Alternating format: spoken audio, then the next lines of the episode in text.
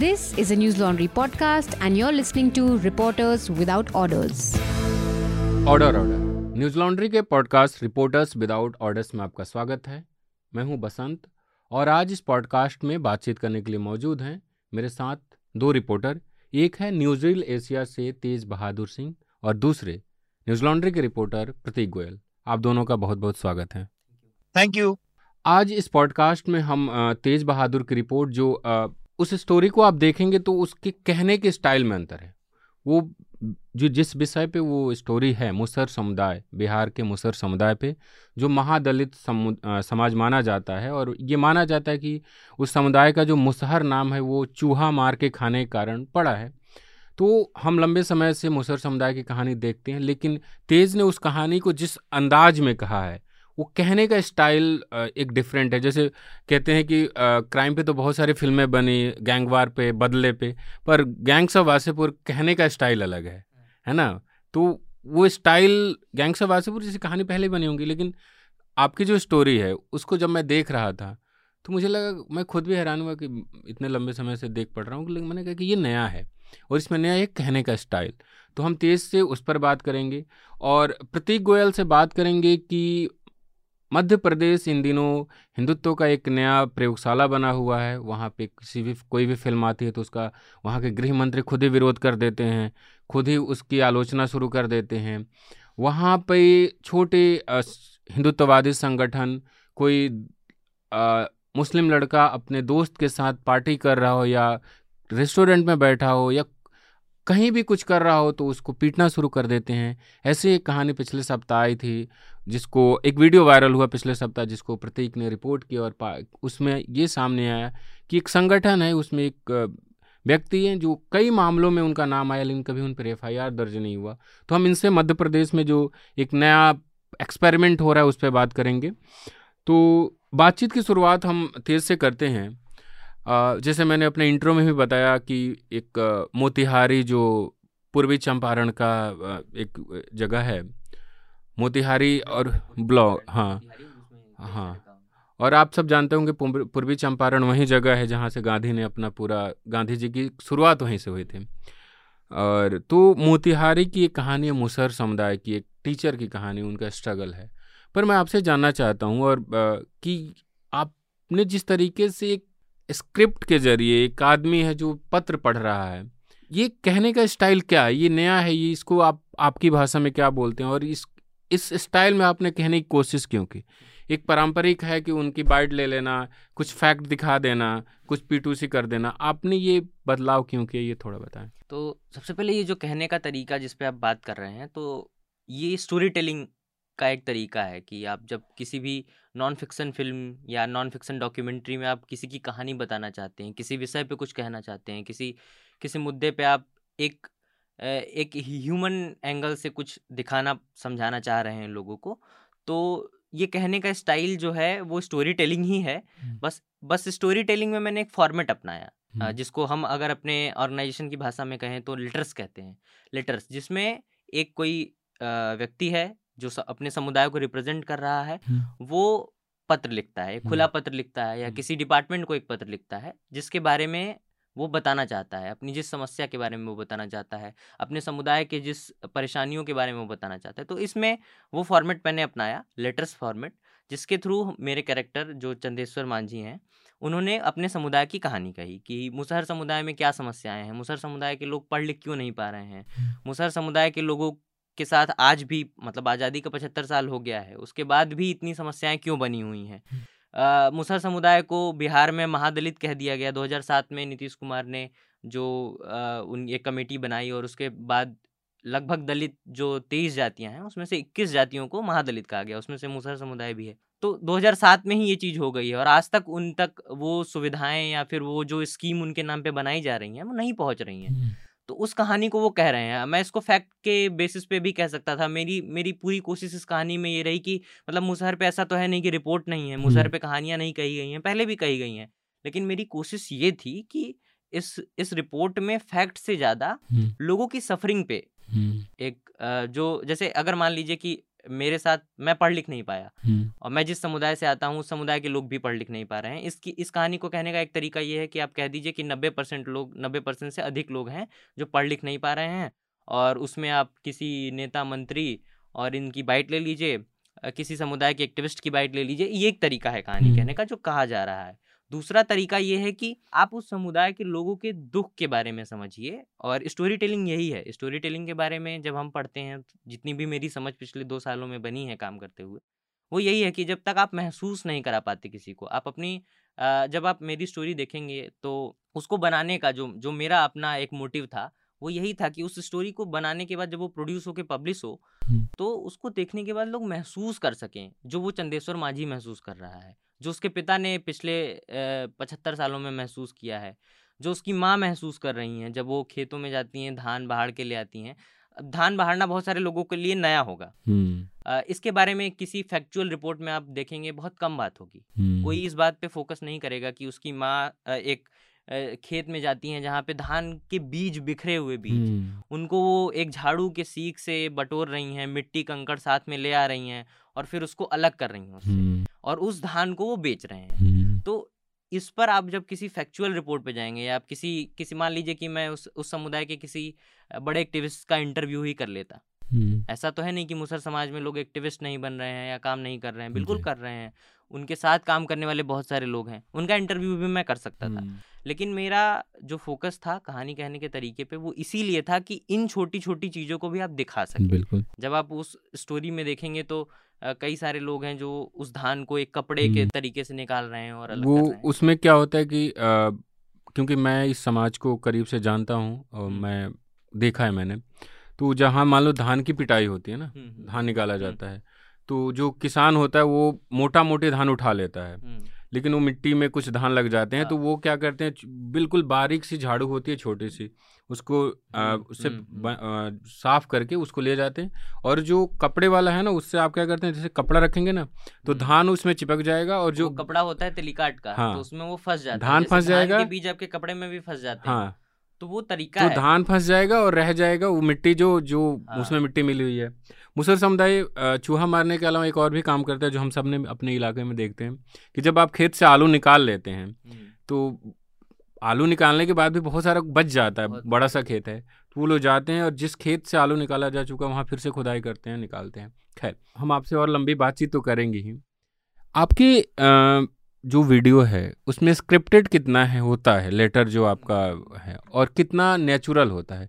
और स्क्रिप्ट आप अ, अपने मुताबिक लिखते हैं या अ, उन लोगों की दिनचर्या को पहले आप फॉलोअप करते हैं देखते हैं कि कैसे हैं और फिर आप उस पर अपना अपनी स्टोरी तैयार करते हैं अपनी पूरी का लेटर लिखते हैं और दिन उनको पढ़वाते हैं। तो जो आपने फॉर्मेट के बारे में बात की कि आप कितना स्क्रिप्ट करते हैं कितना इसको तो जो हमारी डॉक्यूमेंट्री है जब डॉक्यूमेंट्री कहते हैं हम तो डॉक्यूमेंट्री में फिक्सन डॉक्यूमेंट्रीज भी बन रही हैं नॉन फिक्शन डॉक्यूमेंट्रीज भी बन रही हैं। तो हम न्यूज़ को स्टोरी के तरीके से कहना चाहते हैं। हम्म, तो न्यूज़ जब आप कहते हैं तो आप फिक्सन का स्पेस खत्म हो जाता है हाँ। उसमें। इसीलिए मैं थोड़ा हाँ, हैरान हुआ तो नॉन नॉन फिक्सन आपको करना पड़ता है। हम्म, लेकिन जब आप किसी विजुअल मीडियम और प्रिंट मीडियम में यही दो चीज़ें हैं कि विजुअल में कई बार आपके साथ लिमिटेशन आ जाती है। जब आप किसी कैरेक्टर से बात करते सपोज़ दैट चंदेश्वर मांझी आपकी किसी स्टोरी के कैरेक्टर होते आप उनसे बात करते आप उनका इंटरव्यू करते हाँ और उसके बाद आप उस चीज़ को बहुत आर्टिकुलेट तरीके से लिख सकते हैं।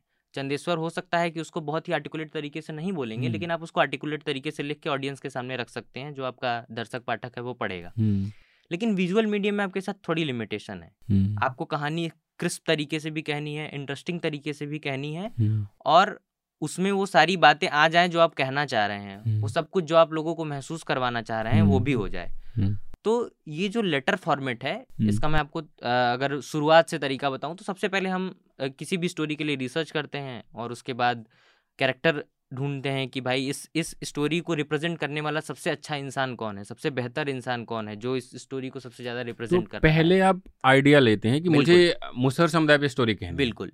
सबसे पहले ये आइडिया आया कि हम्म, मुझे मुसर समुदाय पे स्टोरी करनी है। हम्म, मुसर समुदाय से रिलेटेड एक रिसर्च हुई। हम्म। रिसर्च के थ्रू जो डेटा निकल के आया उससे एक एंगल निकल के आया हम्म। कि मैं इस स्टोरी को इस एंगल के तहत करना चाहता हूँ कि कैसे जो आपकी कास्ट है हम्म, वो एजुकेशन को एक्सेस करने में परेशानी पैदा कर हम्म। सकती है जो कि मुसर सम, समाज के साथ कर रही है आज अगर आप अभी का डेटा देखेंगे तो नब्बे परसेंट से ज़्यादा लोग मुसर समुदाय में आज भी अशिक्षित हैं है। तो साक्षरता और उसकी बात है शिक्षित अशिक्षित तो, तो बात ही अलग है हम्म। मतलब शिक्षित होना साक्षर होना हम्म, इसका फ़र्क तो आप समझ ही रहे हैं। तो मतलब साक्षर ही नहीं है नब्बे। परसेंट से ज़्यादा लोग तो ये डेटा हो गया उसके बाद हमने मैंने हमने ग्राउंड पे बात की लोगों से करेक्टर ढूंढना शुरू किया तो हमें चंदेश्वर जी से हमने चंदेश्वर जी से बात की उनकी कहानी जानी फ़ोन पे हमारी बातचीत हुई जिसके थ्रू उनसे डिटेल में हम एक इंटरव्यू करते हैं। जब आप स्टोरी टेलिंग के बारे में थोड़ा और गहराई में जाएँगे तो एक आर्क आता है नेरेटिव आर्क। उसमें आप सिर्फ़ यही नहीं जानते हैं कि आपके साथ क्या हो रहा है क्या नहीं हुआ है उनके पुरानी ज़िंदगी के बारे में जानते हैं उन, उनकी दिनचर्या के बारे में जानते हैं उनकी लाइफ में कौन कौन से ऐसे इंसिडेंट हुए हैं जब उनको अच्छा बुरा लगा है उसके बारे में जानते हैं उन वो इन परेशानियों से उबर कैसे रहे हैं उसके बारे में जानते हैं इसके बारे में भी आप उनसे पूछते हैं कि अभी की क्या स्थिति है जो एक सबकी ज़िंदगी लगातार चल रही है तो। अभी क्या स्थिति है जिसको हम न्यू नॉर्मल बोलते। हैं मतलब अगर टेक्निकल भाषा में कहें हम्म। तो तो उस आर्क के थ्रू हम उनका एक इंटरव्यू करते हैं नैरेटिव आर्क जिसको बोलते हैं। वो इंटरव्यू के बाद आप डिसाइड करते हैं कि हम इस स्टोरी को जैसे अगर मैं अपने ऑर्गेनाइजेशन की बात करूँ तो हमारे यहाँ अलग अलग फॉर्मेट्स हैं जैसे voices letters a day with dawn to dusk ये अलग अलग फॉर्मेट हैं जिसमें आप स्टोरी कह सकते हैं। तो मैंने इंटरव्यू के बाद ये डिसाइड किया कि इस स्टोरी को लेटर फॉर्मेट में कहा जा सकता है। क्योंकि चंदेश्वर जी टीचर थे जो अपनी कम्युनिटी में ही बच्चों को पढ़ा रहे थे मुझे लगा कि वो अच्छे तरीके से लेटर पढ़ सकते हैं लिख सकते हैं अपने समुदाय की तरफ़ से एक बात कह सकते हैं टीचर तो रिप्रेजेंटेटिव ही है एक। तरीके से तो उनसे बात की उनका इंटरव्यू किया इंटरव्यू के बाद स्टोरी को गो हेड मिला हम लोग ग्राउंड पे गए ग्राउंड पे जाने के बाद हमारा काम होता है कि हम जाते हैं एक दिन लोगों से मुलाकात करते हैं बात करते हैं उनकी दिनचर्या देखते हैं समझते हैं कि क्या चीज़ें उनके घर के आसपास चल रही हैं कैसे उनको कंफर्टेबल किया जाए। सबसे बड़ी चीज़ जो आपको मतलब परेशानी में ला सकती है वीडियो में कि अगर लोग आपके साथ कंफर्टेबल नहीं हैं लोगों के साथ आप रिश्ता नहीं बना पा रहे हैं तो और वो आपके पास समय भी नहीं है मतलब मैं और आप या कोई और भी हो सकता है जिसके साथ आप दस दिन बारह दिन रह के दोस्ती कर सकते हैं। खासकर जिस समुदाय पे आप रिपोर्ट कर रहे थे हाँ। वो समुदाय अभी भी इतना पिछड़ा मतलब पिछड़ा हुआ है सामाजिक तौर पे कि वो हम लोग भी अभी कैमरे के सामने झेप जाते हैं या वो कॉन्फिडेंस खत्म हो जाता है जो सामान्य बातचीत में हम करते हैं मैं आपको अपना एग्जांपल दे रहा हाँ। हूँ मैंने आज तक लोगों को कैमरे के सामने बैठा के इंटरव्यू किया है हाँ। पहली बार मैं इंटरव्यू दे रहा हूँ और मुझे लग रहा है कि मैं बोल रहा हूँ हाँ हाँ लेकिन फिर भी आप हमसे बातचीत करें आप हाँ। कैमरे पे नहीं देख रहे हैं। उन लोगों को तैयार करना बात आपने कही कि आप हमसे बातचीत कर रहे हैं आप कैमरे पे नहीं देख रहे हैं हम्म। यही यही मेन पॉइंट है कि आप कैसे लोगों को कंफर्टेबल करते हैं। आप उनसे, हम यही कहते हैं उनको कि आप हमसे बात कीजिए, हम आपसे आपके बारे में जान रहे हैं। आप भूल जाइए कि आपके सामने कैमरा रखा है। कैमरे को इस तरीके से प्लेस करने की कोशिश की जाती है कि कैरेक्टर को बिल्कुल महसूस ना हो कि उसको उसको कैमरे में रिकॉर्ड किया जा रहा है या उसको रिकॉर्ड किया जा रहा है। बार बार आप जब इस पर प्रेशर देंगे तो वो हिजिटेट करते हैं फिर वो नेचुरल तरीके से बात नहीं करते हैं जैसे आपसे बात करना चाहते कोई भी हम्म, आपको हमको ही कोई कहेगा कि कैमरे पर रिकॉर्ड किया जा रहा है तो हम थोड़ा अलग हो जाते हैं जो हम हम्म, होते हैं नेचुरली तो वो थोड़ा मुश्किल है लोगों हम्म। को अ, उसी रियल टाइम में कवर करना कि वो जिस नेचुरल तरीके से जब आप जैसे आपने बात की धान बाहरने वाली बात। तो वो स्क्रिप्टेड नहीं था। हम्म, कहीं से भी उनके पिताजी ने जो बातें कही वो स्क्रिप्टेड नहीं थी। और जो चंदेश्वर खुद कह रहे हैं वो भी स्क्रिप्टेड नहीं है। वो बिल्कुल उनकी स्टोरी है। चंदेश्वर ने एक लेटर लिखा। लेटर लिखने के बाद जब जिस आर्क की बात मैंने की जब हम्म। आप स्टोरी को वही है जब आप कहने के तरीके पे बात कर रहे हैं। अब अ, मेरे कैरेक्टर जो चंदेश्वर माझी हैं वो तो नरेटिव आर्क के बारे में नहीं जानते हम्म। हैं।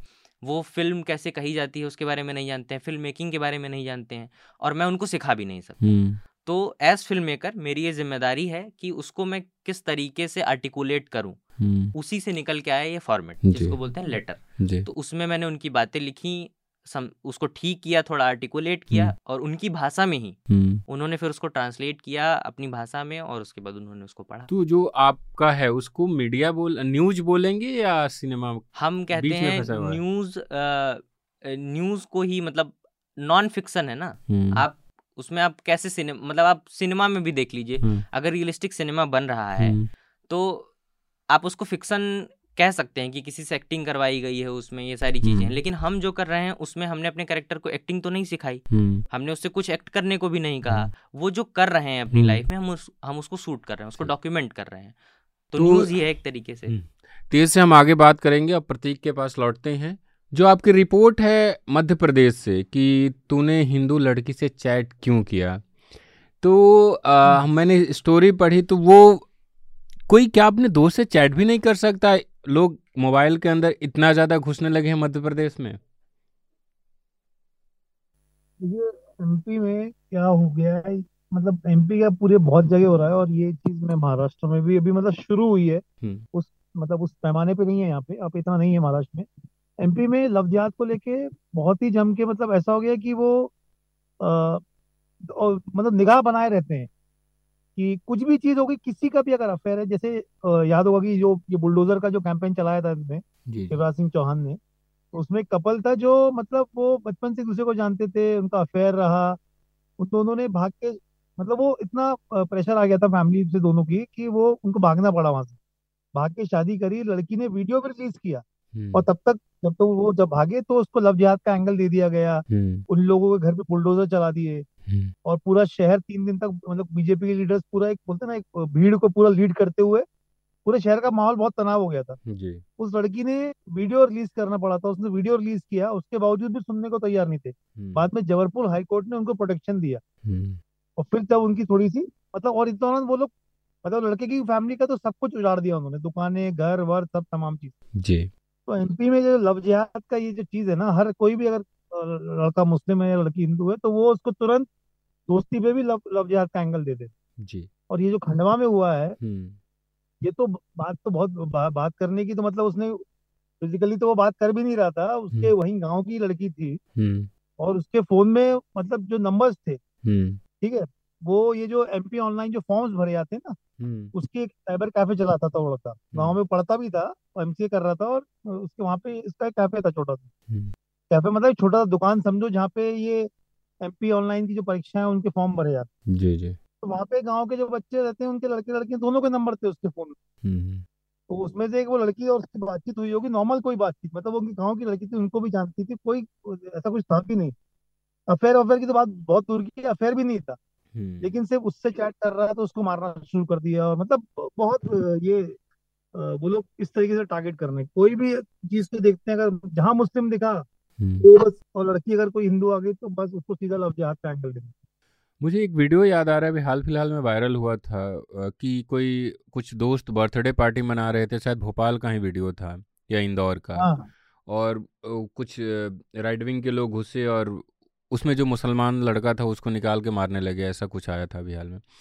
लेकिन हम आपसे जानना चाहते हैं मध्य प्रदेश जैसे हम लोग मानते थे कि जो। मैं बोला था जो वीडियो देखा होगा तो आपने देखा कि उसको इतनी निर्दयता से मारा था उन्होंने और ये पहला मामला नहीं है खंडवा में। जी। खंडवा में पिछले दो तीन महीनों में ऐसे तीन मतलब बहुत तीन केसेस तो मैंने लोगों से बात करी। जी। लड़के को जब मारा उसके करीबन एक हफ़्ते बाद और दो लोगों को मारा था। जी। क्योंकि वो एक लड़की के साथ बैठ के एक जो मतलब एक छोटा रेस्टोरेंट होता है जी। जहाँ वहाँ पर काफ़ी फ़ेमस मतलब वहाँ का रेस्टोरेंट है बसरा करके। हम्म। वहाँ बैठे गए मतलब वो इतफाक से उनको वहाँ मिल गई थी उनकी गाँव की लड़की थी। हम्म। तो उसके साथ बैठ के चाय और ये सब नाश्ता वाश्ता कर रहे थे। हम्म। तो उस बात पे उनको मारा। और इस पे बना दिया कि वो दोनों बरगला रहे थे लड़की को एक प्रेशर बना रहे थे कि उसको ब्लैकमेल कर रहे थे कि उसके वीडियोस बनाए हुए और शादी के लिए दबाव बना रहे थे।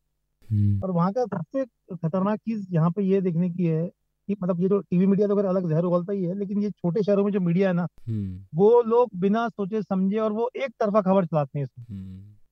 और वो बहुत ज़्यादा उससे इफ़ेक्ट पड़ता है लोगों के। ऊपर जी जी। हाँ बोलो बोलो। हाँ मैं ये जानना चाह रहा था कि ये जो खलिहर समुदाय है जो मारने पीटने कोई रेस्टोरेंट में बैठा हुआ वहाँ चला जाता है हम्म। तो आपने अपनी स्टोरी में कोई एक झा है मदन झा माधव झा शायद उनका हाँ। ज़िक्र किया है। तो ये ये लोग मतलब मतलब अलग अलग संगठन का नाम हम सुनते हैं जो अ, बजरंग दल हो गया ये ये हो गया ये नई नया हाँ। संगठन बना लिया। ये कुकुरमुत्ते की तरह संगठन तो कैसे उभर रहे हैं? देखिए ये नया संगठन कैसा है ना ये इनका मेन तो ये सब मतलब राइट विंग आप समझ लो कि कोई वीएचपी से जुड़ा है कोई किसी से जुड़ा है ठीक है ना? हम्म। वीएचपी से बजरंग दल से है कोई हिंदू जागरण मंच हिंदू जागरण मंच से ही ये सारे कनेक्टेड हैं ठीक है? हम्म। ये जो माधव झा है हम्म। ये मनसा केस हुआ था एक रेप केस हुआ था। हम्म। और ये तब ये माधव झा उसने खुद ही मेरे को बताया उन्होंने बताया कि भाई जब ये रेप केस हुआ था हम्म। तब उन्होंने वो इंदौर में थे और तब उन लोगों ने हिंदू आर्मी ये स्टूडेंट्स आर्मी बनाई थी हिंदू स्टूडेंट्स आर्मी ठीक है। अब ये पूरा और अभी ये काफ़ी एक्टिव है बुरहानपुर खंडवा इंदौर में नहीं है अभी ये। हम्म। उस बेल्ट में फिर खंडवा में आए लोग और हम्म। इन लोगों ने ऐसे लोगों को मोबिलाइज करना शुरू किया बेसिकली स्टूडेंट्स हम्म। और खंडवा में वहाँ पे काफ़ी इफ़ेक्टिव है वो कॉलेज वॉलेज में। और ये जो कॉलेज था हम्म। वहाँ पे वो हिंदू स्टूडेंट्स आर्मी का अच्छा खासा मतलब उनका वो है दबदबा। मतलब हम्म, वहाँ पे काफ़ी लोग हिंदू स्टूडेंट्स आर्मी से जुड़े हुए हैं वहाँ के स्टूडेंट जी जी। अभी जो हिंदू स्टूडेंट्स आर्मी वगैरह इस तरह के जो फ्रिंज ऑर्गेनाइजेशन हैं ये मेनली कनेक्टेड रहते हैं। वीएचपी अगर बजरंग तो उनका रोल रहता ही है उसमें। हम्म। कि मतलब जो मेन बड़े लोग रहते हैं वो जैसे हिंदू जागरण मंच है तो वो जो उसके हेड हैं वो एक डॉक्टर हैं मतलब अच्छी खासी उम्र दराज है। वो हम्म, तो वो वो देखते हैं उसको पूरा। और ये माधव झा उनका ये है अभी मतलब वो भी हिंदू जागरण मंच में है। और साथ साथ वो इसका ये भी कन्वीनर भी है। तो तो तो ये इनका इनका इनका काम ही है घूम घूम के देखना कि कौन लड़का लड़की बैठ के खा रहा है कौन किसे चैट कर रहा है? आप इनसे बात तो किए ही हैं। ये इस मैटर को ये बड़ा सीरियस लोग मतलब कि कोचिंग इंस्टीट्यूट के बाहर और इनकी निगाह रहती है। कि कोई मुस्लिम लड़का किसी हिंदू लड़की से बात तो नहीं कर रहा या और सबसे अहम बात यह कि ये जब ऐसा कुछ हो जाता है ना अगर उनकी दोस्ती भी हो जी जी। स्कूल कॉलेज में साथ नहीं पढ़ रहे दोस्ती भी हो हम्म। तो जैसे अगर ये उनको फिर लड़के के ऊपर केस करवाते हैं और ये दबाव बनाते हैं पूरा। हम्म हम्म, ये उस फैमिली पे इतना पूरा दबाव बनाते हैं उनको लेके आते हैं वहाँ पे और बोलते हैं कंप्लेन करो और बोलते हैं अगर नहीं करोगे तो ये होगा वो होगा।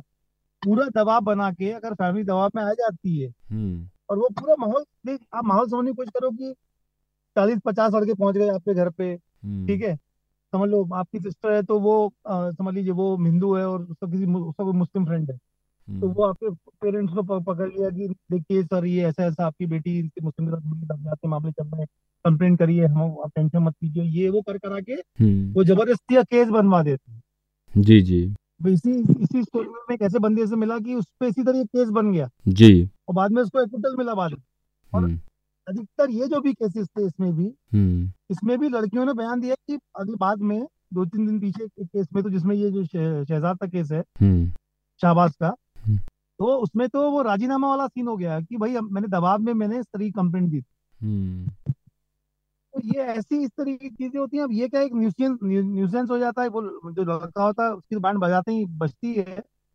जो लड़की होती है, उसकी फैमिली के लिए भी एक बड़ी मुसीबत, सरदर्द बन जाता है जी जी। हम एक बार फिर तेज आपके पास लौट रहे हैं कि कैरेक्टर ढूंढना हम अपने पूरे पॉडका पॉडकास्ट में ही बात कर रहे हैं खासकर मुसर समुदाय की बात मैं कर रहा हूँ कि बहुत एक संकोची समुदाय होता है उनका एक्सपोजर ज़्यादा नहीं है। ऐसे में हालाँकि बिहार ने एक मुख्यमंत्री भी देखा है जीतन राम मांझी के रूप में लेकिन उनका मुख्यमंत्री बनना और हटना एक पूरा राजनीतिक मसला था। तो आपको ऐसी स्टोरी के लिए कैरेक्टर ढूंढना और सिर्फ़ जो मेन कैरेक्टर हैं जो आपके कह देंगे प्रोटेगनिस्ट बोलते हैं ना हम्म हम्म। वो हैं जो शिक्षक है वो वही नहीं। वो लड़की जो ए दीदी चल पढ़े जो हम्म। कहती है जो जगाती है या दूसरी दूसरे तमाम किरदार वो उनको वो थोड़ा उनको आप कैसे तैयार करते हैं? कैसे आप उनको ये बताइए? एक तो जहाँ पे हमने ख़त्म किया था। वहाँ पे कि जो आपने पूछा कि फिक्सन नॉन फिक्सन उसका एक बहुत ही अच्छा जवाब हमने तैयार किया जो हमारे ऑर्गेनाइजेशन का टैगलाइन भी है। कि news is best told in stories hmm, आप कहानियाँ कहिए लोगों को फैक्ट से उतना फ़र्क पड़ नहीं रहा है। आप हम्म। बताते रहिए कि कितने पैसे डूब गए हम्म, कितने लोगों के एलआईसी चली गई हम्म। अडानी के साथ क्या हो गया अंबानी के साथ क्या हो गया। हम्म, नंबर है वो लोग। हम्म। वो नंबर वो इमोशन पैदा नहीं करते हैं लेकिन स्टोरीज इमोशन पैदा करती हैं। और इमोशन से ही दुनिया चल रही है शायद। हम और आप हमें आपको कोई चीज़ बुरी लग रही है अच्छी लग रही है।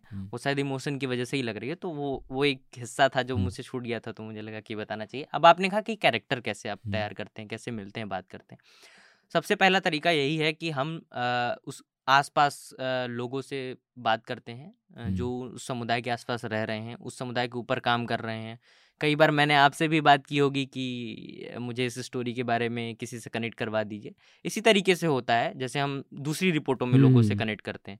बस तरीका वहाँ बदल जाता है जब हम उस इंसान से बात करते हैं। जैसे इससे पहले मैंने इसी स्टोरी के संबंध में मैंने कम से कम चार पाँच लोगों से बात की। चार। पाँच लोगों का पूरा इंटरव्यू किया उनके पूरे जीवन के बारे में जाना उनकी ज़िंदगी के सारे छोटे छोटे हिस्से के बारे में। कई बार कैरेक्टर लोग भी उलझ जाते हैं कि आप ये क्यों पूछ रहे हैं हमसे? ये क्यों पूछ रहे हैं हमसे? लेकिन करना पड़ता है। तो चार पाँच लोगों से बात की इंटरव्यू किया फिर हमें लगा कि हाँ ये स्टोरी जो है ये एक इसमें पूरे उस समुदाय के को अच्छे तरीके से रिप्रेजेंट कर रही है और इसमें एक रेजोल्यूशन भी है सिर्फ़ ये नहीं कि ये चीज़ बुरी है अच्छी है इससे इतर एक रेजोल्यूशन भी होना चाहिए ना एक आप चाहे कितने भी दुख में हैं आप उससे हम्म। निकलते तो हैं। हम्म, निकलने की कोशिश करते हैं। पूरी तरीके से नहीं निकल पाता है इंसान हम्म। हमेशा लेकिन कोशिश करता है। तो वो भी हम ढूंढते हैं कि उस स्टोरी में वो कोशिश भी हो। तो उस तरीके से देखा जाए तो वो चंदेश्वर मांझी की ज़िंदगी मुझे लगी कि हाँ उसके इर्द गिर्द है कहीं जिसके थ्रू हम लोग ये कहानी कह सकते हैं। हम्म, दूसरी बात आपने जो कही कि उनके माँ से आपने कैसे बात की उस छोटी बच्ची से आपने कैसे कहा कि तुम्हें मतलब वो जो जाके लोगों से कह रही है तो आप ऑब्ज़र्व करते हैं एक चीज़ जब आप ग्राउंड पे जाते हैं लोकेशन पे जाते हैं तो ऑब्जर्वेशन के बाद आपको समझ में आता है कि जैसे उस लड़की से दोस्ती हो गई। जब मैं पहले दिन रेखी करने गया था ग्राउंड पे लोगों से मिलने गया था तो समझ में आ गया कि ये लड़की इंटरेस्टेड है ये थोड़ा इंटरेस्ट ले रही है बात कर रही है मुझसे भी बात कर रही है। तो मैंने उससे कहा कि बाबू तुम्हें कल ऐसा ऐसा है कल तुम जब सुबह उठ के पढ़ने जाओगी तो तुम्हें हम लोग कैमरे पे शूट करेंगे तुम्हें कोई दिक्कत है? तो बोली नहीं नहीं मैं करवाऊँगी कोई दिक्कत नहीं है। तो उसको मैंने बस नेचुरली कुछ ओरिएंट नहीं किया था बस इतना ही कहा था कि तुम जैसे डेली करती हो वैसे ही करना तुम्हें कुछ नहीं करना है बस मैंने उसको इतना कहा था कि आप कैमरे में मत देखना। क्योंकि अ, अगर आप फ़िल्म मेकिंग के वही फिर स्टोरी टेलिंग फ़िल्म मेकिंग और डॉक्यूमेंट्री की दुनिया में जाएँगे तो कोशिश करते हैं लोग कि कैमरे की तरफ़ लोग ना देखें। कई बार देखते भी हैं लेकिन हर अलग अलग सिचुएशन होती है तो यहाँ पे ये था कि अगर वो कैमरे में नहीं देखेगी तो ज़्यादा नेचुरल लगेगा। क्योंकि हम उसकी डेली लाइफ दिखा रहे हैं एक थर्ड पर्सन को जो ऑडियंस है कहीं। दूर बैठा हुआ है। तो वही था उससे मैंने कहा कि तुम जैसे करती हो वैसे करो मैंने उसको फॉलो किया।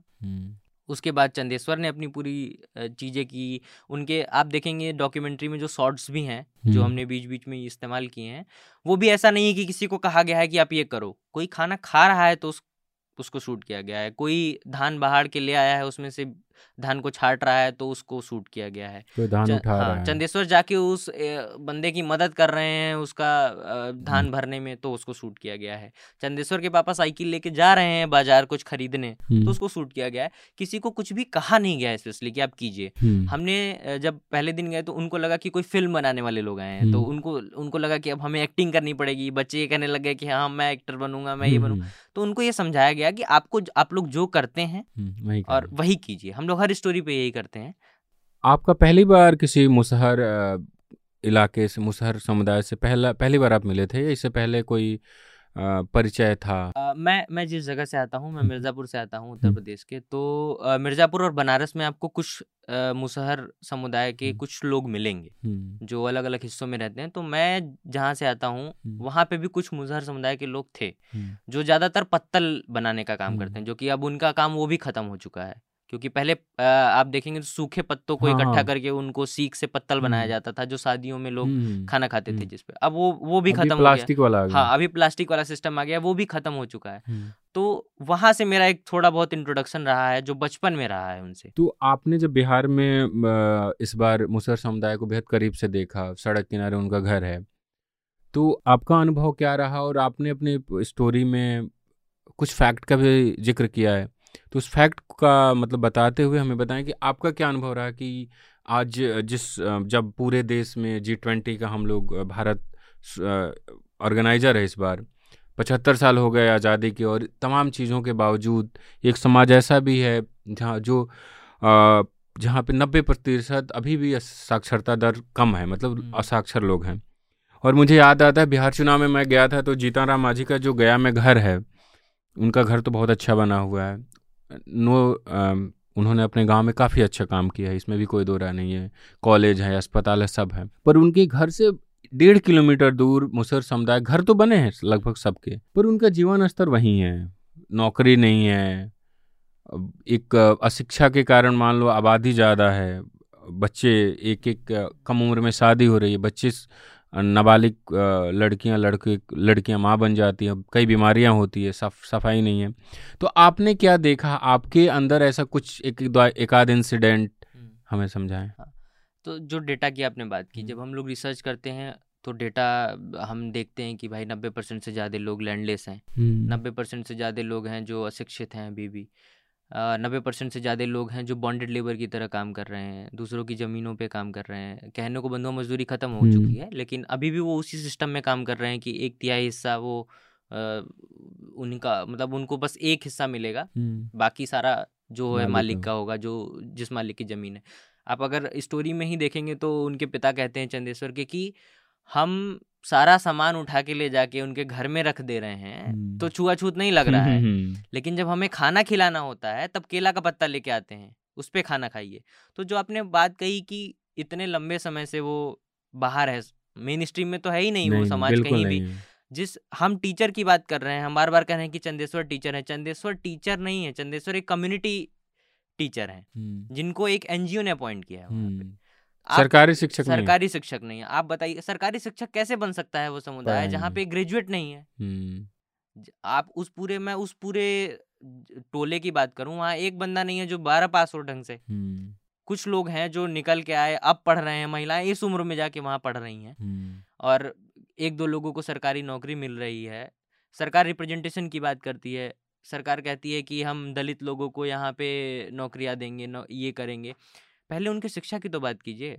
आप कह रहे हैं कि उनका ज़मीन उनके पास कैसे आएगी? आप कह रहे हैं उनके पास नौकरियाँ कैसे मिलेगी? उनको काम कैसे मिलेगा? उनके बच्चे कैसे पढ़ेंगे? नाबालिग लोगों की शादी हो जा रही है छोटी उम्र में बच्चे हो जा रहे हैं क्यों नहीं होंगे? जब आप उनको पढ़ाएँगे नहीं जब आप उनको मेन स्ट्रीम दुनिया में ही नहीं ले आएँगे जब आप उनको दिखाएँगे बताएँगे ही नहीं कि समाज कैसा है तो तो वो कैसे समझेंगे ना? तो उनको आप ये नहीं कह सकते कि वो समाज नहीं कर रहा है।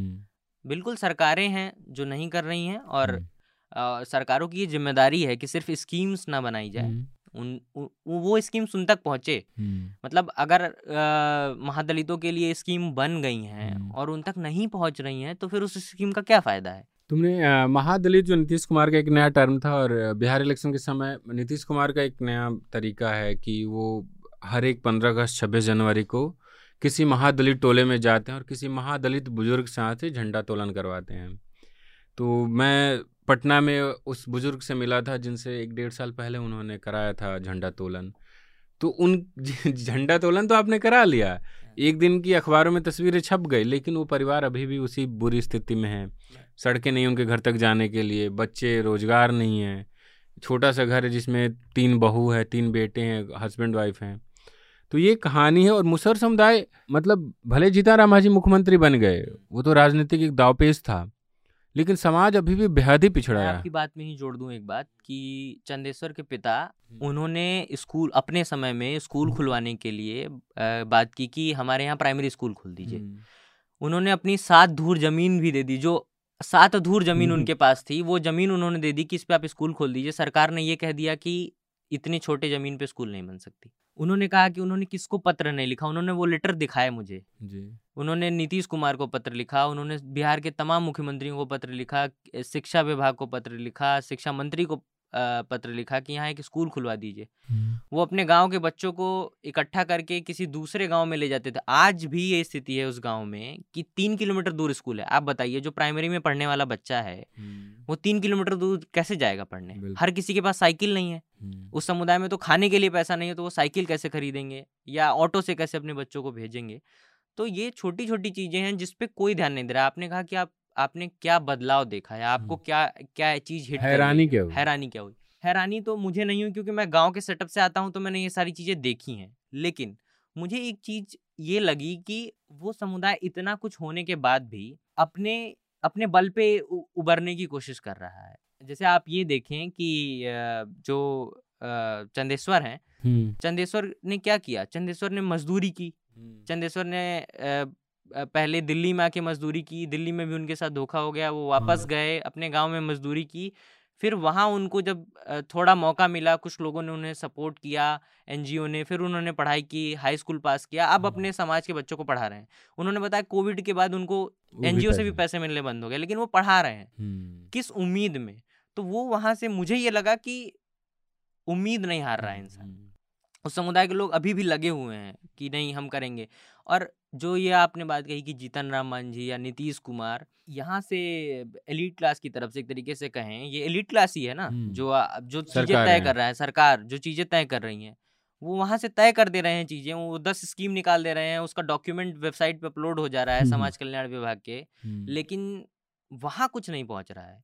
वो लोग आज भी मतलब ये हैरानी की बात है कि पूरे भारत में जो है कि जो योजना है जिससे घर मिल रही है प्रधानमंत्री आवास आवास योजना।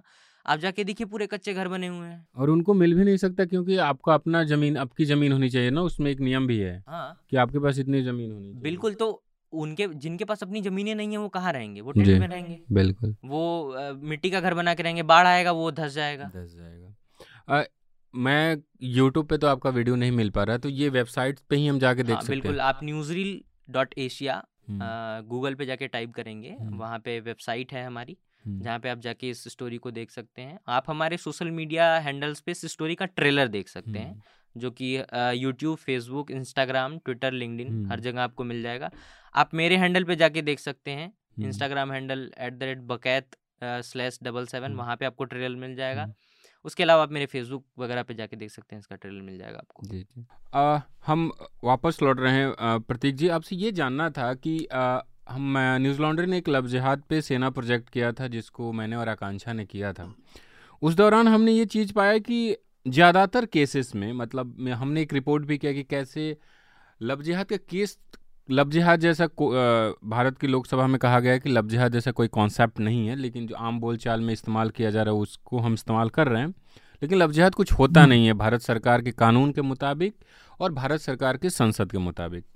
लेकिन अ, मुझे याद है कि बजरंग दल और जो दूसरे छोटे मोटे संगठन हैं वो क्या करते हैं? मान लीजिए कि हमारे हिंदुस्तान में तो एक जाति में भी प्रेम को अभी भी एक्सेप्ट नहीं किया गया है। अगर अलग जाति में है तब तो तब भी मुश्किल है और अलग धर्म में है तब तो डबल मुश्किल है।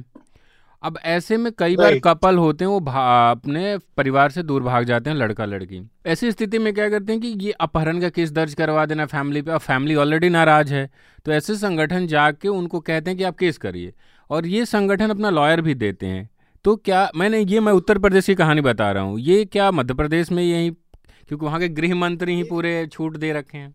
ये नहीं ये जो पैटर्न है ना हम्म, ये जो ऐसे लफ्जात की तुमने स्टोरी की थी हम्म, तो उस वक्त मैंने भी उसी सेना की उसी प्रोजेक्ट के दौरान एक बीएचपी के एक लीडर थे उन, जो लफ्जात के मामले पे काम करते थे हम्म, उनका इंटरव्यू किया था। तो ये जो पैटर्न है ना कि मतलब ये दबाव बनाना लॉयर प्रोवाइड करना ये और ये मतलब ये हर जगह कॉमन है ये पैटर्न ठीक है?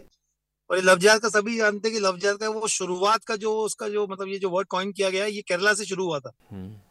केरला में मतलब उसको नाम दिया गया था वो फिर अभी बेसिकली देखा जाए तो नॉर्थ इंडिया में ज़्यादा प्रोमिनेंट स्पेशली एमपी में तो बहुत ही ज़्यादा देखने को ये दिख रहा है। हम्म, और अभी महाराष्ट्र में भी आप देखो कि महाराष्ट्र में अलग अलग जगह एक सकल हिंदू समाज करके मतलब इस नाम से इस संगठन के अंदर हम्म, मतलब उसमें बीजेपी बीएचपी आरएसएस और भी कोई राइट विंग हिंदू ऑर्गेनाइजेशन है उनके सारे लोग बड़े बड़े जुलूस निकाल रहे हैं इधर। हम्म, और उसमें वो डिमांड है कि लव जिहाद को ये करो करके उस पर कानून बने और इस तरीके की पूरी तो लव जिहाद का महाराष्ट्र में भी वो चीज़ शुरू हुआ लेकिन यहाँ पे थोड़ा सा उसका इतना असर अभी देखने को मिल नहीं रहा है। हम्म, लेकिन मध्य प्रदेश में वाकई बहुत ज़्यादा बड़े उस पे ये इस तरीके के जो मतलब किसी को भी पकड़ के पीटना मारना बहुत ज़्यादा हो रहा है लव जिहाद के आप मध्य प्रदेश को लंबे समय से कवर कर रहे हैं और मुझे याद है वो एक चूड़ी बेचने वाले की कहानी थी कैसे हाँ। उसको फंसाया गया वो कितने लंबे समय तक जेल में रहा। उस लगातार ऐसी वीडियो तस्वीरें आ रही हैं। गृह मंत्री वहाँ के जो है नरोत्तम मिश्रा जिनका आपने प्रोफ़ाइल भी किया था कि कैसे वो हमेशा वो हर रोज उनका उनकी भावनाएँ आहत होती है। तो जो और मैं एक देख रहा हूँ कि मध्य प्रदेश सरकार का पूरा एक चाल चरित्र और ये चीज़ें बदल रही क्योंकि पिछले आठ नौ साल से मैं दिल्ली में हूँ और इसमें लंबे समय तक शिवराज सिंह की सरकार रही है। दिल्ली में कभी इतना हाँ। विज्ञापन नहीं लगता था मध्य प्रदेश का। अखबारों में इतने विज्ञापन नहीं आते थे। इतना अग्रेसिव हिंदुत्व की तरफ़ मतलब बहुत बाद में दिखा। क्या हम नहीं हाँ, देख पा रहे थे या शिवराज सिंह चौहान और भाजपा जो मध्य प्रदेश की वो अपना चुनाव करीब है तो अपना पूरा जो प्लान है उसको बदल रही है। क्या देखते हैं आप? ये जो ये जो शिवराज सिंह चौहान मतलब अगर देखा जाए तो शिवराज सिंह चौहान अगर आप पर्सनली उस पर देखेंगे तो बहुत ही सरल स्वभाव और बहुत मतलब बोलते हैं डाउन टू अर्थ टाइप के लीडर है वही उनका एक बहुत बड़ा यूएसपी था। हम्म, और इसीलिए वो जो पिछले पंद्रह सालों से मध्य प्रदेश में मतलब वो आई थिंक बीजेपी के लॉन्गेस्ट सर्विंग चीफ मिनिस्टर हैं। हम्म, वो बिल्कुल उनका चल रहा था और वो बहुत ऐसा ये सब इतना कुछ नहीं था मतलब। ये जब अभी जब जब इन्होंने सरकार बनाई ना दूसरी बार हम्म। जब ये चुनाव हार गए थे कांग्रेस के बाद में ज्योतिरादित्य सिंधिया इनके साथ आए। उसके बाद से ये जो एग्रेसिव एक मतलब हर चीज़ में बताना कि हम हिंदू हैं और हम बुलडोजर चला दो किसी पे और ये नरोत्तम मिश्रा हम्म। नरोत्तम मिश्रा जब से ये गृह मंत्री बने इस, इस सरकार में हम्म। तब से वो ये मतलब जो इस ये जो टर्म जो आधा या अधूरा टर्म ये जो इनके पास आया है हम्म। सिंधिया के सपोर्ट करने के बाद तब से इनका ये एग्रेसिव जो मूड आप देखने को मिल रहा है वो। तब से शुरू हुआ है। तो मतलब ये जैसे जो नरोत्तम मिश्रा है ना तो वो उनका सुबह दस बजे पत्रकार वार्ता रहती है उनके हर रोज। जी। और नाश्ता वाश्ता कराते हुए पत्रकारों को वो बढ़िया जी। पिन से लेके प्लेन तक हर चीज़ों पे बोलते हैं। हम्म। और मैं जो जो बोल रहा था ना कि एक चीज़ जैसे शिवराज सिंह चौहान है और इसीलिए वो हर जगह मीडिया में छाए रहते थे कहीं ना कहीं। हम्म। मतलब इन्होंने आज ये इन्होंने आज वो बोल दिया ये कर दिया वो कर दिया। और शिवराज सिंह चौहान मतलब जो उनका जो जो जो बात में थे कि भाई मुझसे ज़्यादा इसमें स्टेट था तो वो ये अभी देखने मिला अदरवाइज़ मतलब Shivraj Singh Chouhan as a CM वो उनका ऐसा कभी वो नहीं था ये। जी जी. कि मतलब बिल्कुल हिंदुत्व और ये और वो इस तरीके का उनका था ही नहीं रवैया तो जब मैं स्टोरी करने गए थे बुलडोजर से रिलेटेड जी। तो वहाँ पे जब एक फैमिली से मिले मुस्लिम फैमिली थी तो वो बता रहे थे शिवराज सिंह चौहान के बारे में कि एक इंदौर का वो वाक्य बता रहे थे वो कहीं जा रहे थे हाँ, और राहू के उधर वो कहीं खड़े थे इंदौर के पास जगह राहु वहाँ पे खड़े हुए थे हाईवे पे और वो आई थिंक उनका काफिला वाफला गुजर रहा था तो जब उन्होंने देखा तो वो रुके और ऐसे पूछा उन्हें कि आप लोग सब ठीक हैं? ऐसा है सब ठीक चल रहा है? मतलब ये ये वाली बात मेरे को से विश्वास भी नहीं हुआ था कि ऐसा हुआ भी है। जी जी। तो ये उनका रवैया उनके बारे में बोलते हैं कि ऐसा रवैया था उनका और वो जो जी जो जी। मतलब वो जो शो कर रहे हैं भी है वो जी। वो अभी रिसेंटली शुरू हुआ है पिछले एक दो साल। जी। तो ये जो प्रतीक की रिपोर्ट है का तो आप जानते ही हैं सब मतलब। जी जी। ये प्रतीक की रिपोर्ट आप न्यूज़ लॉन्ड्री पे इंग्लिश और हिंदी दोनों भाषाओं में पढ़ सकते हैं। हिंदी में इसका हेडलाइन है तुम्हारी हिम्मत कैसे हुई एक हिंदू लड़की से चैट करने की? एक छोट, एक पुरान मतलब आपने पिछले सप्ताह की स्टोरी की थी, लेकिन मैं उस पर एकदम छोटा सा संक्षेप में आपसे जानना चाहता हूँ, क्योंकि हम अपने पॉडकास्ट में काफ़ी समय बातचीत कर चुके हैं। पिछले सप्ताह बीते दिनों आपने प्रतीक जी एक स्टोरी की है न्यूज़ लॉन्ड्री के लिए ही, कि कैसे एक फोटोग्राफर जिनकी मौत हो गई, और जो जिस संस्थान में वो काम करते थे, वहाँ उनका काफ़ी महीनों का बकाया है और वो परिवार जो जिसकी जो फोटोग्राफर की याद होगी किसी भी परिजन का कैमरा उसको बेचने के लिए मजबूर है। तो थोड़ा संक्षेप में बताएँ कि स्टोरी क्या है। देखिए वो जो जो कृष्णा स्वामी जो फोटोग्राफर थे यूएनआई चेन्नई में बेस्ड थे। जी। और तीन महीने पहले उनकी डेथ हो गई थी। हम्म, ठीक है?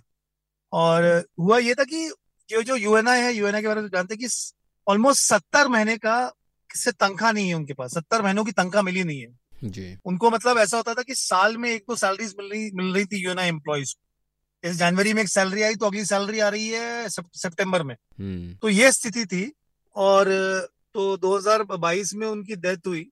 हम्म। लास्ट क्वार्टर में उसके मतलब ये जो लास्ट क्वार्टर की जनवरी के पहले आई थिंक अक्टूबर में मेरे को एग्जैक्ट कॉपी में लिखे मेरे दिमाग से निकल रहा है अभी।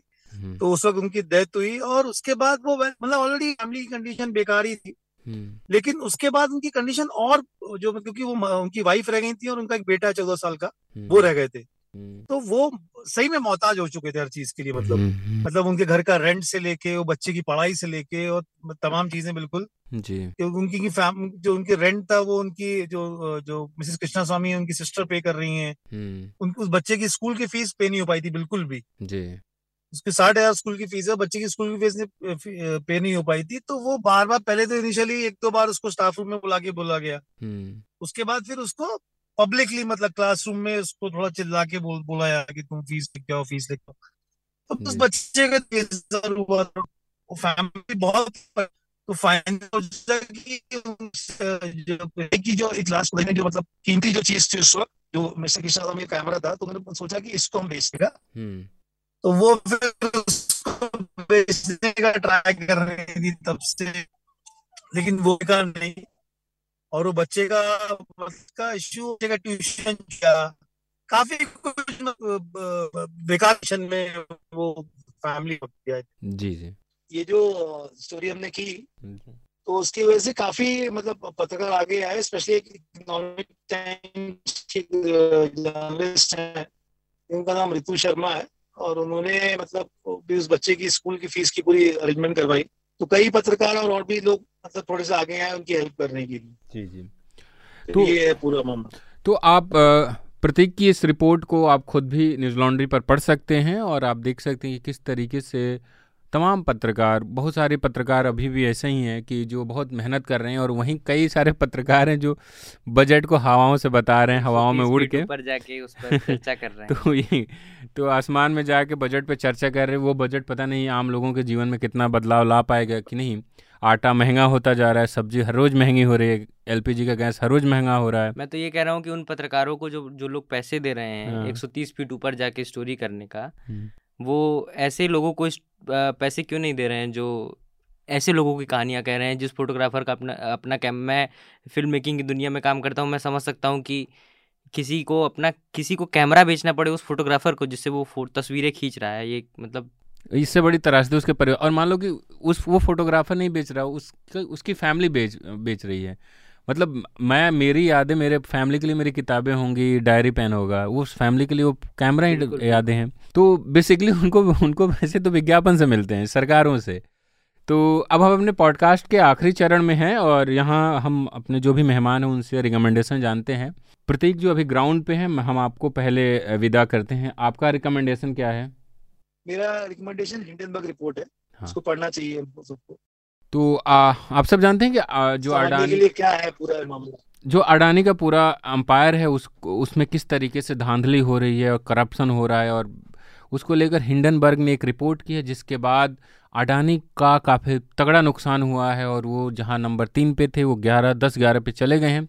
और सिर्फ़ अडानी का नुकसान नहीं हुआ अभी तक जिस तरीके के जो विशेषज्ञ हैं वो बात कर रहे हैं कि LIC का और दूसरे बैंकों का भी पैसा डूब रहा है और उससे जो लोग एलआईसी और उन बैंकों के ग्राहक हैं उन पर भी असर होगा। तो आप उस रिपोर्ट को पढ़ें और अभी उस पर काफ़ी बहस चल रही है और नेशनलिज्म और जो कि ये देश पे हमला है मतलब अडानी के अंपायर पे हमला देश पे हमला कैसे हो गया ये भी सोचने की बात है। तेज आपका क्या रिकमेंडेशन है? आप क्या कहेंगे जो हमारे सुनने वाले हैं देखने वाले हैं पढ़ें देख। आ, मैं तो क्या ही रिकमेंड कर सकता हूँ बट फिर भी आ, एक तो मैं डॉक्यूमेंट्री से रिलेटेड ही हम्म। कुछ रिकमेंड करता हूँ। हम्म। एक अभी जो ऑस्कर नॉमिनेटेड फ़िल्म है द एलिफेंट विस्परर्स वो ज़रूर देखनी चाहिए। कल ही मैंने देखा। हम्म। वही जो हम इमोशन की बात कर रहे हैं उस डॉक्यूमेंट्री में बहुत अच्छे तरीके से कि कैसे एक इमोशनल चीज़ को आप दिखा बता सकते हैं लोगों को। दूसरा आप हमारी रिपोर्ट देखिए जो मैंने की है मुसर चंदेश्वर मांझी उसका नाम है। हमारी वेबसाइट पे जाइए। एक स्टोरी हमने बिहार से और की है अभी डॉक्यूमेंट्री ही। दोज हु स्टे बिहाइंड ये रिपोर्ट उन महिलाओं के बारे में है ये मतलब डॉक्यूमेंट्री उन महिलाओं के बारे में है जिनके पति माइग्रेट करके दिल्ली बम्बई तमिलनाडु चले जाते हैं हम्म। लेकिन वो महिलाएँ वहीं बिहार में रह जाती हैं और अपना हम्म। परिवार चलाती हैं और बहुत अभाव में ज़िंदगी जीती हैं हम्म। तो वो उस महिला की कहानी है जी जी। कि महिलाओं के नज़रिए से आप उसको देखिए तो ये रिकमेंडेशन है और एक अमेजोन प्राइम पे मैंने कुछ दिनों पहले देखी बेन स्टोक्स को लेकर के एक डॉक्यूमेंट्री हम्म। बनाई गई वो भी देख सकते हैं। जी तो आप दोनों का बेहद शुक्रिया और मेरा रिकमेंडेशन है बहुत पुराना पुरानी फ़िल्म है जय भीम। जो जिसका हिंदी में अभी आया तो मैंने देखा और देखने देखने के बाद मतलब बहुत समय बाद कुछ ऐसा हुआ कि मैं सीन भगा दे रहा था मुझे नहीं देखा जा रहा। इतना बढ़िया तरीके से और वो हकीकत है हमारे आसपास के हम लोग बार बार पे आ, देखते हैं पुलिस पुलिस एट्रोसिटी तो उसको जितना बढ़िया तरीके से इस फ़िल्म ने दिखाया है। हालाँकि जो जिस तरीके से उसमें एक मुझे कन्फ्यूज़न लगा जिस तरीके से लॉयर को इतना जल्दी जजमेंट मिल जाता है मुझे नहीं लगता कि आम लोगों के जीवन में इतना जल्दी किसी को सफलता मिलती है। जय भीम में मुझे लेकिन वो कहानी जो लोग परेशान हो रहे वो कहानी तो पूरी तरीके से सौ फ़ीसदी हमारे आसपास घटती है उसको बहुत अच्छे से दिखाया है। तो आप उस फ़िल्म को देखिए जय भीम है शायद नेटफ्लिक्स पे है या प्राइम पे आई थिंक प्राइम पे है। तो आप देख सकते हैं और और एक चीज़ जो मैं ऐड करना शायद भूल गया कि बीबीसी की जो डॉक्यूमेंट्री आई है वो भी सबको देखनी ही चाहिए। हाँ, हाँ, हाँ। आपको अगर लिंक मिल जाए कहीं से तो। नहीं आजकल लोग शेयर करके कहते हैं कि आप देख लीजिए अब तो पठान का प्रीव्यू लगा करके वो डॉक्यूमेंट्री शेयर की जा रही तो, है तो। इसी के साथ हमारा ये पॉडकास्ट ख़त्म होता है। आपको पॉडकास्ट कैसा लगा? क्या कमियाँ थी? क्या अच्छाइयाँ थी? कैसे इसको और बेहतर कर सकते हैं? ये सुझाव आप हमें भेजें। आ, हमें मेल भी कर सकते हैं और साथ ही जो भी यहाँ पे मौजूद हैं ये तमाम लोग ट्विटर और अलग अलग सोशल मीडिया प्लेटफॉर्म पे भी मौजूद हैं तो आप अपना सुझाव या तारीफ़ करनी हो या आलोचना करना हो आलोचना मीन्स गाली नहीं हेल्दी आलोचना कि हाँ आपने यहाँ गलत बोला आप ये अच्छा कर सकते थे। वो कीजिए गाली देना वैसे भी गलत बात है। और इसी के साथ ये पॉडकास्ट खत्म होता है। अपना और अपनों का ख्याल रखें। स्वतंत्र मीडिया को अपना सहयोग बनाए रखें और मीडिया को आज़ाद रखने में अपनी भूमिका निभाएँ। धन्यवाद। All the Newslaundry podcast are available on Stitcher iTunes and any other podcast platform please subscribe to Newslaundry help us keep news independent Catch all our podcasts on news, pop culture, current affairs, and sport, visit newslaundry.com. Follow us on Facebook, Twitter, and Instagram, and subscribe to our YouTube channel.